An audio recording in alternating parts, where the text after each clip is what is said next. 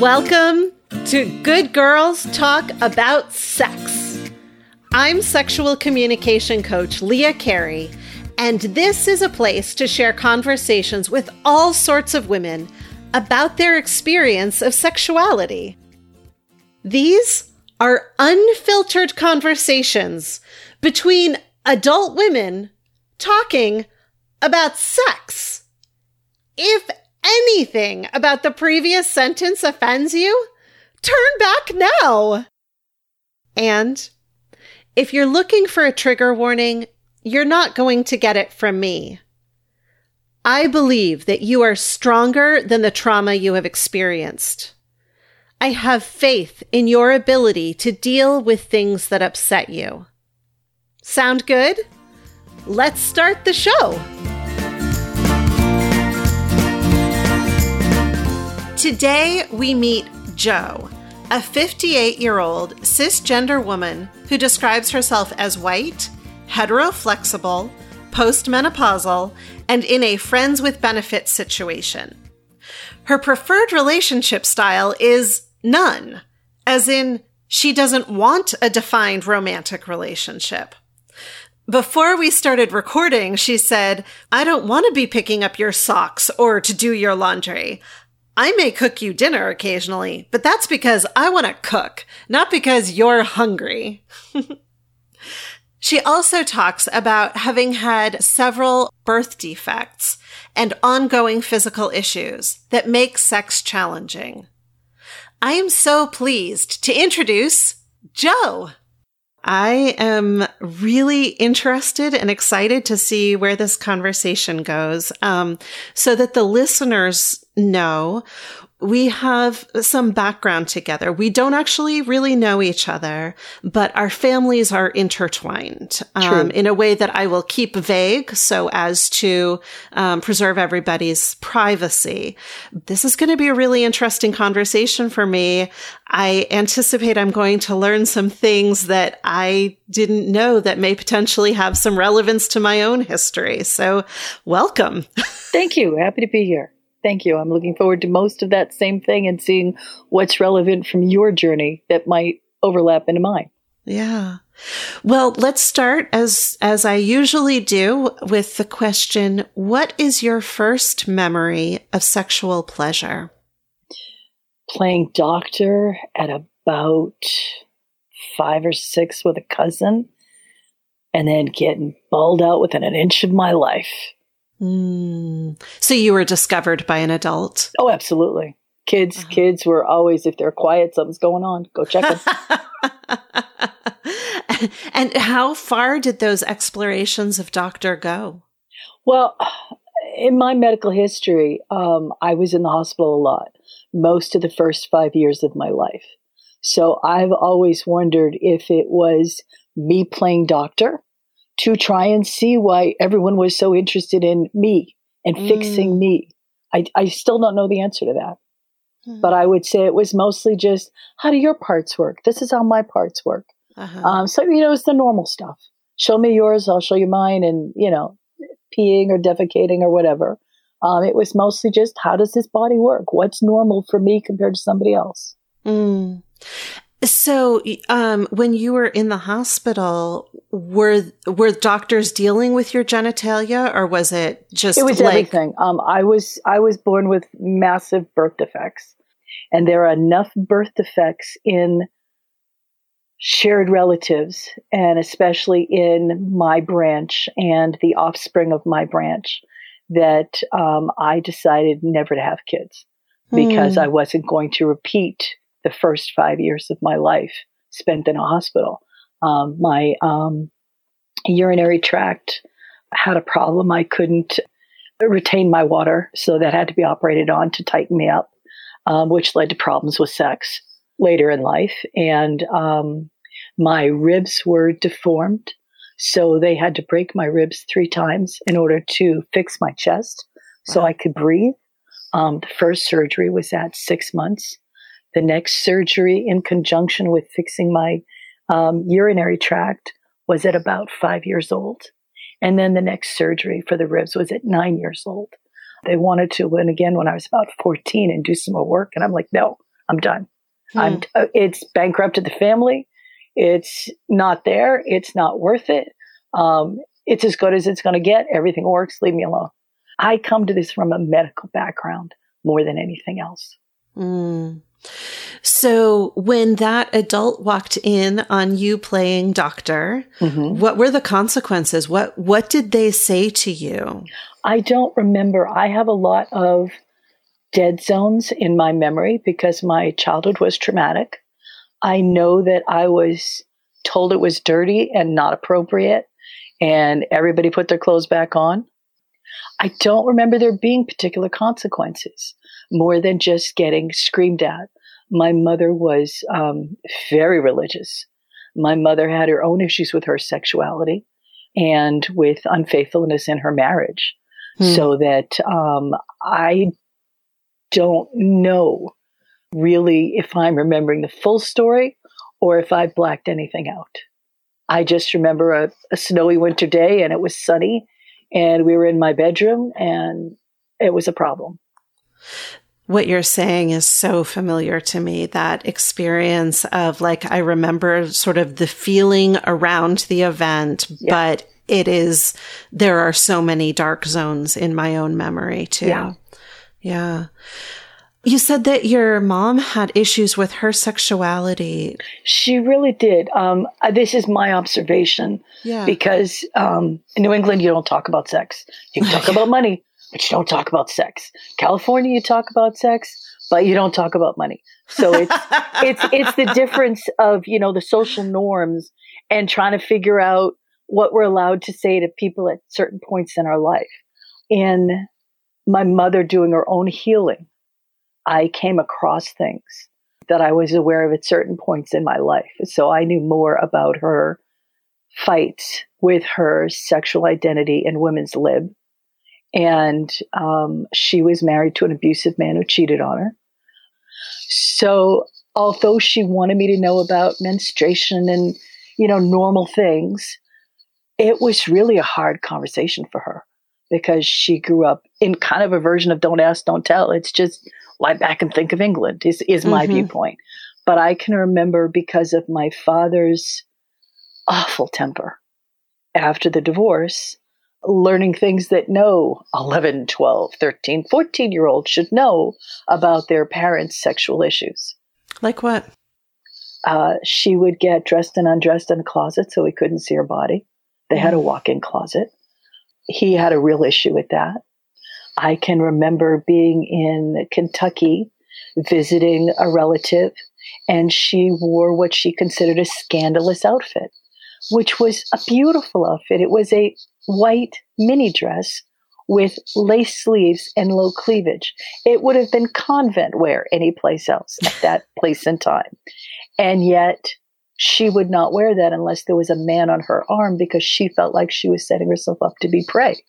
So it's that kind of garbage in the back of my brain of the liberate the liberated woman uh, fighting to own your sexuality, but also not wanting to make yourself a victim. Mm-hmm. Um, so it, it's a lot of garbage like that. Yeah, and then your dad. It sounds like there were a lot of issues that came from your dad's side as well. Yeah, because he was abandoned as a kid.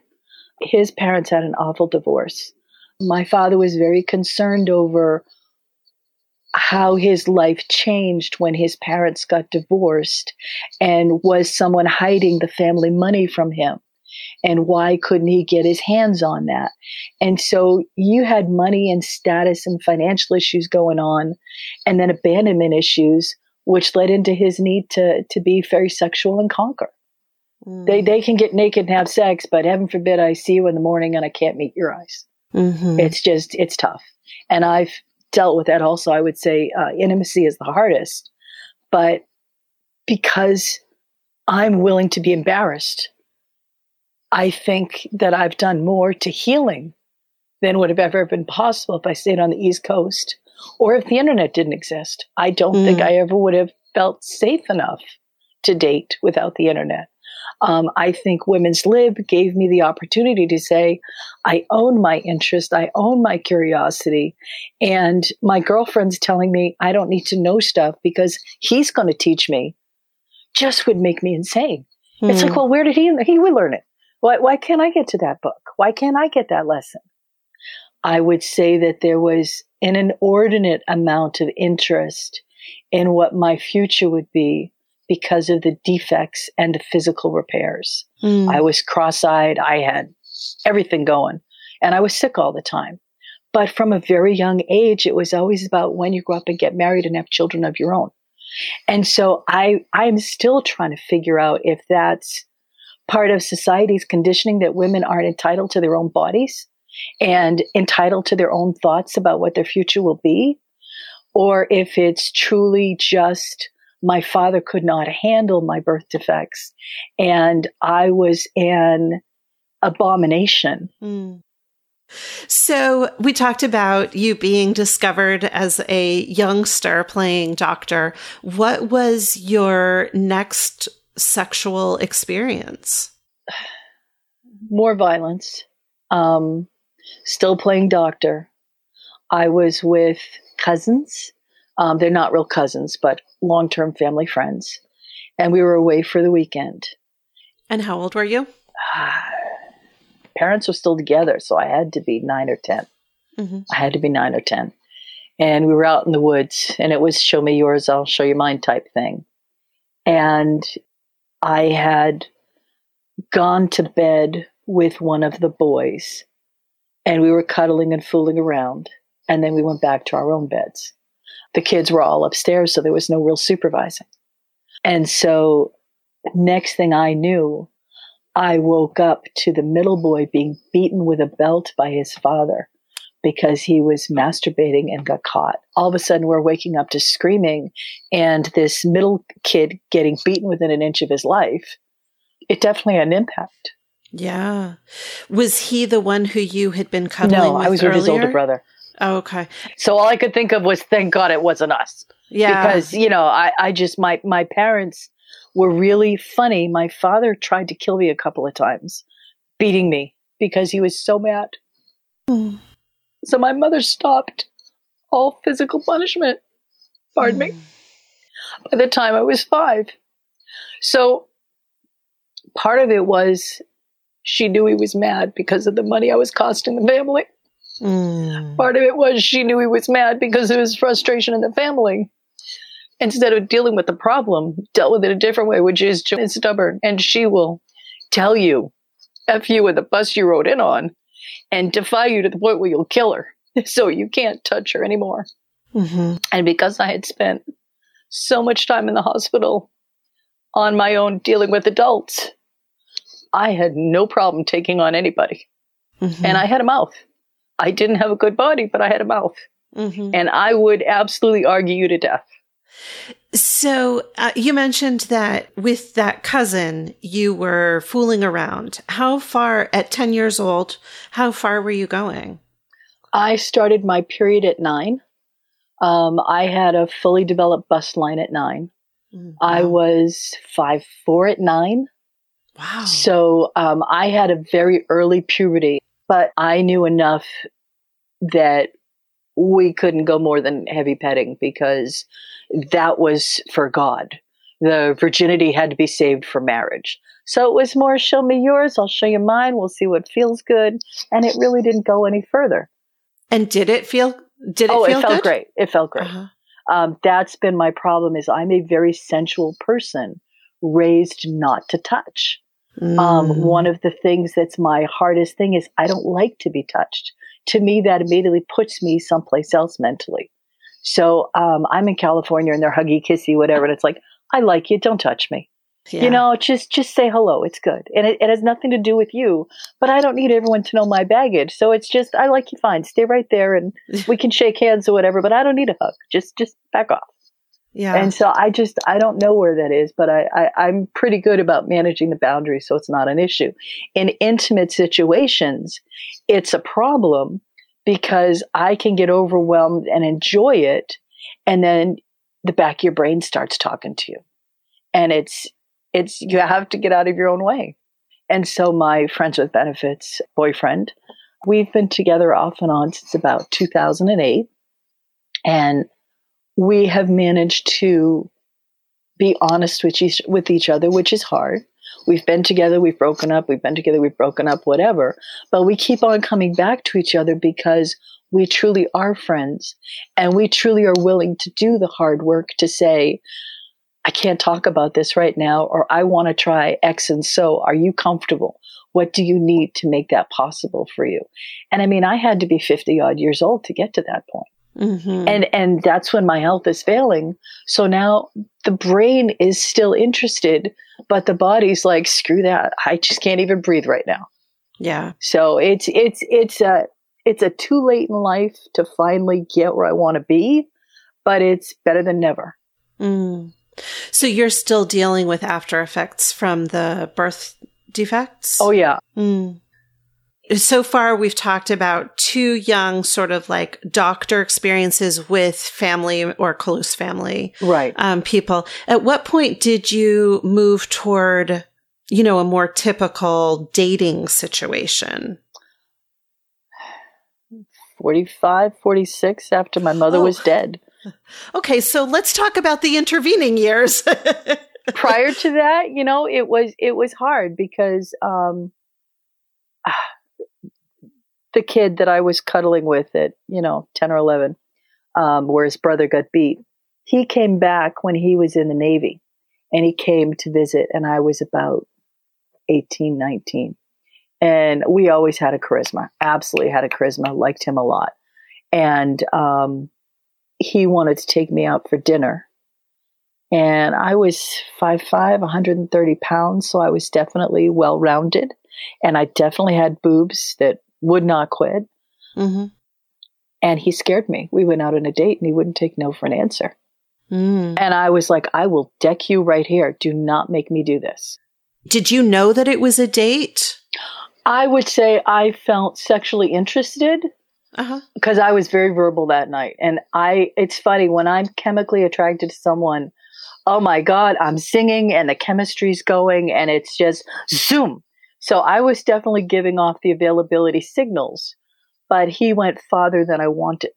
Mm-hmm. And I think he believed because he was a Navy person that I would be in love with the uniform. And I think he believed because of our previous culling experience, I would be an easy port while he was in town. Gotcha. And at that point, I was still living at home with my mother and I wasn't an idiot he hadn't given me any credit for growing. I was still just a thing to him to be conquered. Um, so that was the last time we've ever seen each other. Is I got home and said, "No, no, no, no, no! You're taking me home right now, or I'm walking, but this is ending." And we're using the word cousin, but I would just want to go back and pick up. I think you said this was a family friend. It's a family friend. A cousin. So, so okay. anything you do involves everybody's parents and mm. involves drama because mm-hmm. you've been raised together, you visit, you go away for weekends. And of course, there's going to be some normal, you know, touchy feely, check each other out. In my experience, and I mean, it may not be for everybody else, but whether they were real cousins or whether they were family friends, all of the kids were curious. All of the kids were checking it out. And the difference was whether or not anybody got caught, I think. Yeah. So, how far did he go that night? Up under my shirt and started removing my bra, and we were in the car. And I was not comfortable in the car. Mm-hmm. It wasn't consensual. It wasn't at a pace that I was comfortable with once it got started because it was a freezing cold night in February and we were outdoors in a car. I, I'm sorry, I'm worth more than this. And I couldn't articulate that at the time, but I could in my own head say, this is going too fast. This is not going to end well. I've already seen his bits and pieces years ago. He's seen mine. How do I get him to understand that we are not picking up where we left off? I didn't make a promise then, and I'm not making allowances now. He has to respect me and stop. And he wouldn't. So it ended up to be an argument. And then, mm. you know, I put my foot down and that was it. But I had grown and physically matured so that I could back it up. And he was enough of a close family friend that he knew there'd be repercussions if he didn't stop. You know, and since then, you know, I've seen like a circle of friends and whatnot where the girl isn't believed. Um, never bothered me because believe me or don't believe me, my truth is my truth. And that's mm-hmm. part of the, the the challenge that I've had getting along with other people because I don't need your approval. I don't need anybody's approval. It would be nice. It makes life easier, mm-hmm. but no. And so when I put my foot down, it was a real problem. And that was the last time we've seen each other.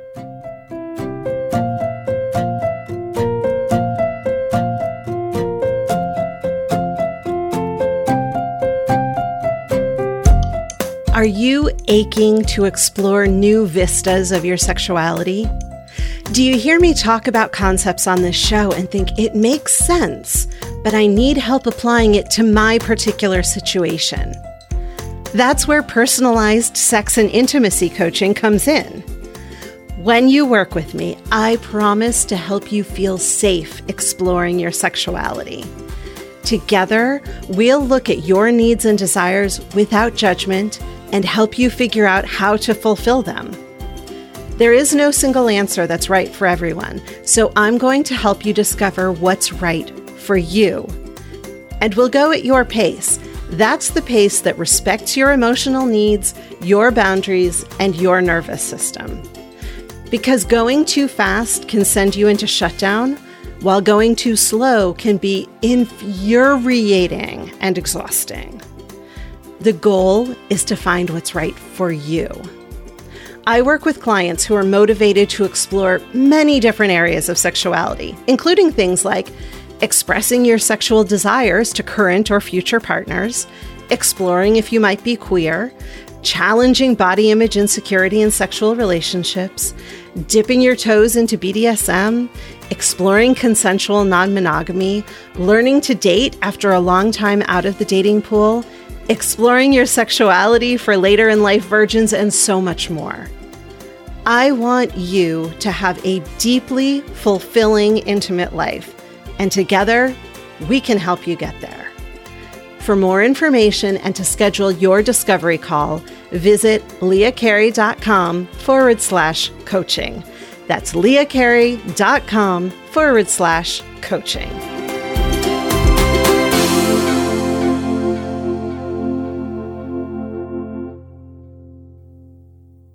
There are still a whole bunch of years where you're not really engaging in dating and sexuality. I know you've said that there was a, a big internal stigma for you around pregnancy and STIs. Right. Because I was coming of age in the time of AIDS, that we don't know what causes AIDS in 1983, 1984. So mm-hmm. it was no hardship for me to say, I'm not ready emotionally. And with this death wish going on, you know, my body may be broken, but I don't have a death wish. I'm going to go figure out what this is before I start playing around. And so it was real easy not to be sexually active because I was working on, and it's probably too much information, but working on myself and what pleasured me and coming to terms with the guilt of self pleasure Mm. Um, and, you know, this isn't right, but working through my own issues before I even thought about taking this on parade and trying to actually date. So it sounds like you're talking about spending a lot of time exploring masturbation. Is that correct? Yes. I had normal sexual urges. I would say I was pretty low key sexually. But when Mother Nature kicked in, I went to New York with some girlfriends when I was 18. And one of the girlfriends was sure we were all going to get killed. Any minute we're going to die. You got to keep the buddy system going. Oh, I'm in New York. I'm going to pick up a Playgirl. And it's a Nick Nolte on the cover type thing. And oh my God, they were scandalized. oh, you slut. You know, you, you need to learn from the men. You don't need to be reading this sort of crap. And so, because in my peer group, I was also taking risks and sharing who I was, and not being accepted by people who loved me, I also got the message reinforced that things are private and you don't discuss them. And it's like, if I can't discuss this with people that I've known 14, 15 years, and I'm, you know, 18, 19, 20, how am I going to discuss this with someone before going to bed and I've known him 10 minutes or two weeks? It mm-hmm. was just, I'm very logical. They, they laugh and say I'm a lot like Spock. I'll think crap to death. but it's just, it's how I am. Until I'm ready, nope, we're not doing it.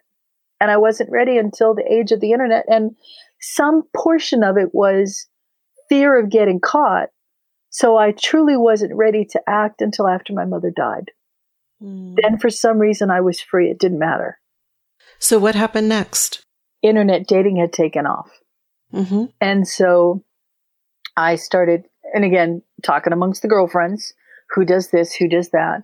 Um, one of my very good friends is someone who has experimented as a dominatrix and has experimented as a phone sex caller. Um, certain things that would allow her to safely explore what she wants from a relationship. And so I will bounce things off her. I will tend to pick and choose among my friends of who gets to know what because yeah. you don't want all the bodies in one basket. It's just too messy. So I had said to her, you know, I'm thinking about it and I'm not vanilla enough for eHarmony. I don't like these men. I'm not Christian. I'm I can tell you the list I'm not through the roof. And she says to me, I'm on this other site, which is more adult. It's very X rated. And I'm not comfortable telling you my screen name or what I'm doing, but why don't you go check it out? And I laughed because it never even occurred to me. And then I checked it out and I was fascinated. It was my opportunity to blog. And I blogged about my sexual explorations and working to stay true to myself while fighting the stigma of being a slut and not wanting marriage and the various dates that I went on. You know, one was Ken doll. The next morning I'm getting up for a different date and it's like I feel good for James Brown type thing. Um, and it was just a way to explore certain parts of my personality while also not making a public commitment. And um, I required men to be able to form a thought and write to me with more than just text characters. It's like, you're mm-hmm. not getting my phone number. I will run a background check. There will be an STD check. You know, I was literally just very Spock mode for how we're going to do sexuality so that I feel safe because the emotional stuff is so overwhelming. I just have a shopping list of things I go down and I work through it. And so um, I was able to meet some really nice guys. I had set up some dating rules where another girlfriend would always get the picture of the guy I was going to meet. We always met at a restaurant, someplace public. There would never be sex the first night. I don't care how horny either one of us is. I want the STD results. There's going to be an actual conversation, and I need to see if there's any sexual chemistry. Because some mm-hmm. people you meet, and it doesn't matter how much the sexual chemistry is there in a written form, if they smell bad, if yeah. the teeth don't work, whatever. And that's so shallow. You know, as someone with a defective body, I know how shallow that is. But it's like that's a real part of making this successful. So I was on this site and I made it work. And then I got a couple of um, fetish sites and tried that in terms of someone who would actually like my body because of the scars. And that ended mm. up too mm. weird for me. But, mm-hmm. you know, I mm-hmm. tried it. And it was mostly just dipping my toe in and figuring it out and trying to see where I wanted to fall on the spectrum. I think that's such an important point that there will be people who like your body despite the scars. There will be people who like your body because of the scars, but there will also be people who fetishize your body yes. because yes. of the scars. And that is a totally different thing. And until I experienced it, I didn't understand it. And so yeah. I then became a thing. I became a piece of sexual furniture and mm-hmm. I couldn't mm-hmm. handle that. There has to be a real FWB, friends with benefits, and the friendship has to be there, or the sexuality just isn't happening. Yeah. So, how old were you when you first had intercourse? 46. And what was that experience like for you? Was it enjoyable? It was very hard because of my genital surgery for my urinary tract as a kid. So, because they tightened me up so tight, I am still not sure to this day if it was my mental issues for the early intervention for basically turning my pussy into a vise. Hmm. In terms of you will not enter and tightening up those muscles. Um, I had a real tough time with OB/GYN exams. I used to go to Planned Parenthood, so I'd never have to see the same doctor twice. I would do what I was supposed to to maintain my health, but don't expect me to enjoy it and don't make small conversations with me. This is an invasion and I don't like it. And I literally was up in the stirrups and I had one female doctor slap my thigh like I was a horse, trying to get me to relax.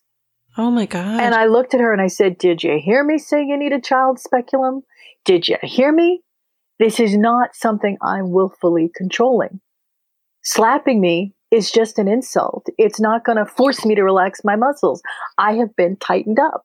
So, um, part of this sexual exploration was also finding a way to enjoy that and find a way to relax on my own for all those years.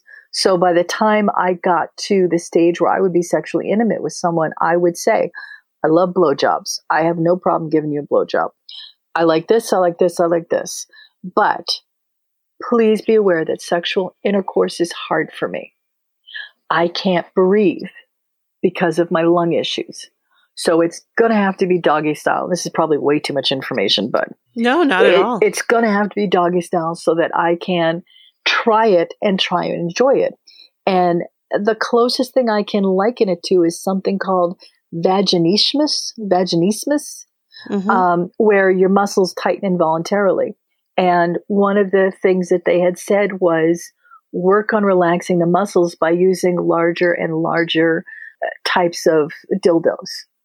And so I worked at that for years to try and make it comfortable. It was still very tight. Did it help? It did. It, it actually did. Because part of it was my fear of pain. So because I'm being invaded, it hurts. Yeah. You have to get beyond that. In addition to, you know, just the hymen and getting beyond that, it was literally, it hurt. So I had to figure out how my parts worked so I could enjoy sex.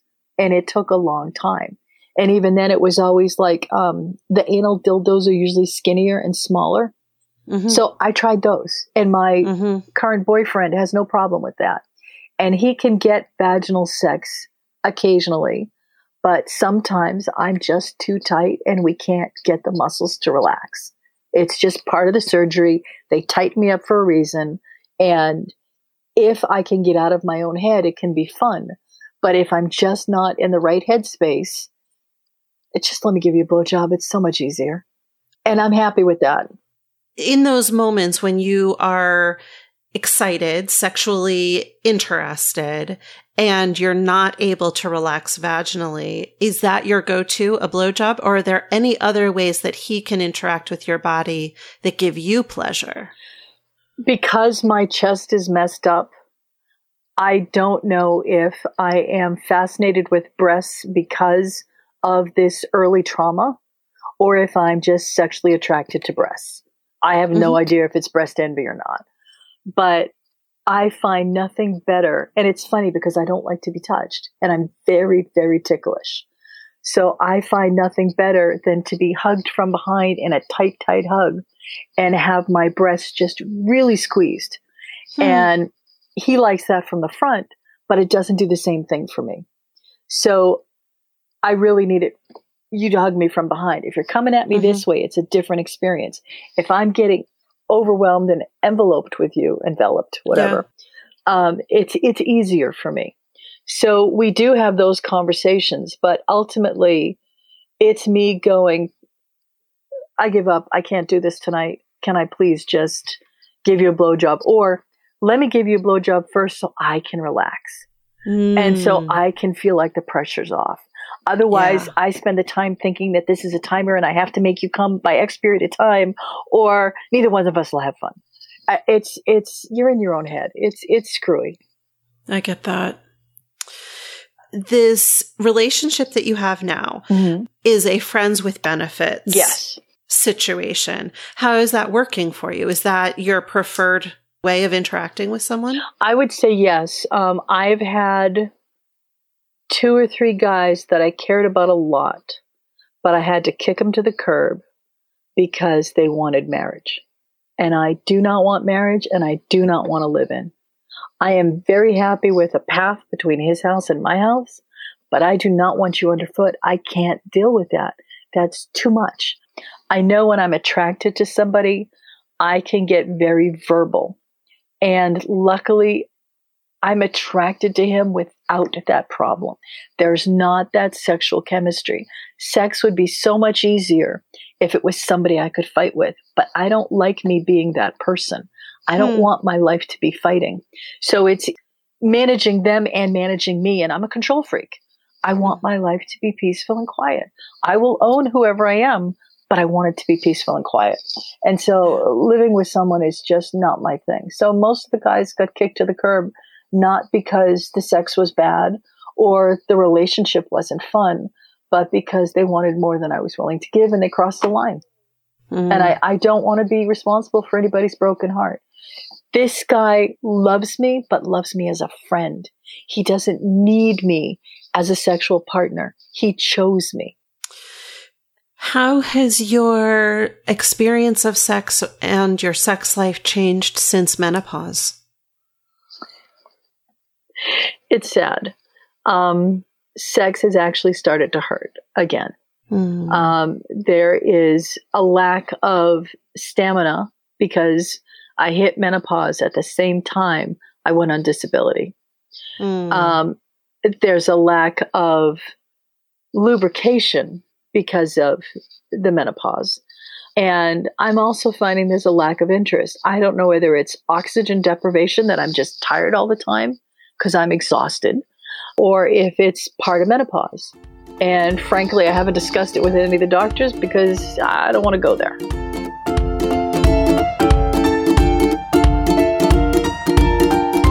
Friends, if you love these conversations, I would love your help to keep them going.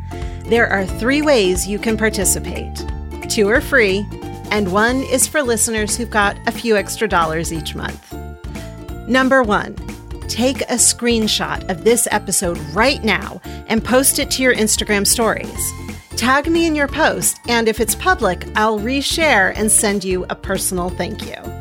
Word of mouth is the best way to build buzz for an independent show like Good Girls Talk About Sex. And the more people listening, the healthier our collective sexual experiences will become. Number two, don't want the whole world to know you're listening to a show about sex? I get it. Perhaps you heard something in this episode that reminds you of a past conversation with a friend or something you wish your partner knew. Send them a link to this episode and a quick message about why you think they should listen. And number three, if you have the resources to support the sex positive work I do, I'd be grateful for your support at Patreon. Donating the equivalent of a fancy cup of coffee each month might not make a big difference to you, but it makes a huge difference to me. There's absolutely no contract or obligation. You can cancel at any time. Plus, I donate 10% of all proceeds to ARC Southeast, an organization that supports women in the Southeast United States to access reproductive services that are currently being legislated out of existence. It's easy to become a patron at patreon.com forward slash good girls talk about sex. And one more thing there is a treasure trove of additional audio at Patreon that's free to everyone. You don't even need to have a Patreon account to access them. Just go to patreon.com forward slash good girls talk about sex to start listening. I appreciate every one of you whether you're a client, a patron, a social media follower, or a silent listener. I trust you to know what's right for you. Thank you for being here. Now, let's get back to the show.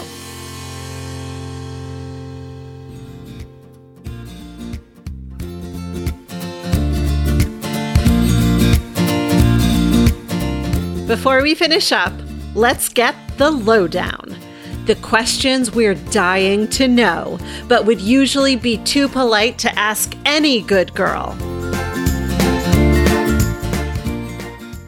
What kind of touch do you enjoy most? Soft and firm. It depends. but mostly it has to be something that I'm expecting. If I'm not Mm. expecting it, I can't enjoy it. Oh, that is, I think that's not something I've ever heard anybody say. And yet I think that it is common for so many people. I think it's a PTSD thing because I was subject Mhm. to peer violence. I was subject to physical abuse. I am not willing to give up that rapid fire trigger to protect myself. But by the same token, I've had to learn not everyone's an enemy, not everyone's going to hurt me. Mm. So it's better if I know what's coming because otherwise, if you touch me, I'm immediately freezing and getting ready to jump. So much in my life was controlled by touch. If you're not supposed to speak, someone puts their hand on you. If they, if they, if you're, if you're doing something that they don't like, they tighten that hand. Well, I'm a reactive person. You're going to get your hands off me. So I, I think it's that. I, I need to know it's coming. Approximate number of sex partners you've had. Um, 12. I wasn't going for quantity. And it was more about who could withstand the screening process. If you can't write me a note, if you can't talk on the phone, if you won't let me do a background check, um, and I did a background check on everybody. Uh, do you enjoy receiving oral sex? Not really. I don't know whether it's a control issue or if it's just he likes to watch me and I'm uncomfortable. It's too much focused attention. But um, I have a real problem with the lights being out. He wants them out all the time, and I'd like to be able to see what's going on. Hmm. Um, and he's only comfortable with the lights on if I'm getting oral. And so it's like, and and there's scars and whatnot. So I still haven't figured out what my issue is about that. He loves it. I'll let him do it as long as he wants to do it. But for the most part, if I can distract him because he gets hard as a rock, it's like, good, now you're hard. I'm going to go do what I like. Mm. What do you know why he doesn't like to have the lights on? He's never discussed it. Um, I turn the lights on and he shuts it off. It's one of the few things we don't discuss. Huh. He's had the computer monitor on, so there's some light in the room, but I just, I don't, he's very body conscious for himself. He keeps a t shirt on, which drives me crazy because I like the feel of his skin. I like his hairy Mm. chest. I like the smell of him. He's always very clean, but it's like he's not confident in his own body, so I don't push it. Mm-hmm. Hmm. How do you feel about receiving ass play? I've done it to him. He's very interested. That was one of his best orgasms. For me, because of my incontinence and other issues, um, because I have issues at both ends, I have to be incredibly clean or I can't enjoy it. And then I'm always worried that it's not normal lubrication, it is anal leakage. So Mm. it just hits my gross points. I, I let him do what he wants um, as part of my willingness to still grow and, and try and adjust to it. I don't hate it bodily. I hate it mentally. Yeah. So it, it's it's it's still something we try and work out. Do you enjoy dirty talk during sexual encounters? I don't mind what he says as long as it feels original. Huh. if it doesn't feel original and it feels scripted, like honey, baby, whatever, it's like, that's it. You just took me right out of my zone. I Uh-huh. just, it's stupid. I, it's just, it, it triggers the sexual furniture issue for me. And, and I don't know why, but it's just, I don't think that's stupid at all. I think that if you feel like you really need to be seen, you really need to know that the other person is firmly present and in the same room with you, then feeling like they're just repeating words would trigger that feeling like, oh, maybe they're not actually here with me. Exactly, but then I also intellectually understand the importance of fantasy and tying that into foreplay. So it's still something we're trying to work out because Mhm. You know it's it's like there's the list of my triggers is just endless. But we're able to at least talk about it, which is a big thing. hmm Yeah, that's awesome. What is a myth about sex that you've had to unlearn? oh God, that you're going to die. God's going to get you. Mm. You know, that Catholic upbringing is just good girls don't. I, I can't tell you, and it's probably stupid if you don't watch The Bachelor because I normally don't. But I was so cheering. I watch every episode of The Bachelor. I, I, to me, to me, that's Survivor. I'm addicted to Survivor for the psychological crap. But The Bachelor just makes me crazy. But I can't tell you how much I hated the current blonde Hannah as the beauty queen stereotype, whatever. And when the thing erupted in the last week or two over who are you to tell me what I can't do? I had sex in a wind and windmill and I did it twice. And Jesus still loves me. And I go, yes, yes, yes, mm. yes. You know, the, the ownership of a woman is still a big, big issue. And I don't know any other way to label it other than ownership. People want you to go through as life as a pair and they want to be able to defer to someone to say, clean this mess up. And I don't feel like a mess. I don't feel mm. like I have to go through life as a pair. Jo, thank you so much for having this conversation today. It's been such a pleasure to talk with you and to learn I, you know, I I think you know I was a little bit nervous during you and me both. I was like, do I want to send that message?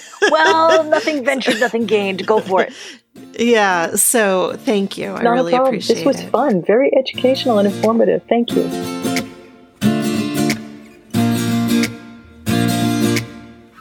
That's it for today.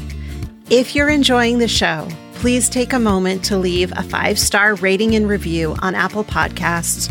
Or if you're using another podcast app, go to ratethispodcast.com forward slash good girls. And remember, there's a treasure trove of audio extras available for free at Patreon. Go to patreon.com forward slash good girls talk about sex. While listening to those extras is free, producing this show is not. If my work is meaningful to you and you have a few dollars to support it each month, I will gratefully accept your patronage at Patreon. I donate 10% of all Patreon proceeds to ARC Southeast, an organization that supports women in the Southeast United States to access reproductive services that are increasingly difficult to obtain. Find out more and become a community member at patreon.com forward slash good girls talk about sex. Show notes and transcripts for this episode are at goodgirlstalk.com. Follow me on Instagram, Twitter, and YouTube at Good Girls Talk for more sex positive content.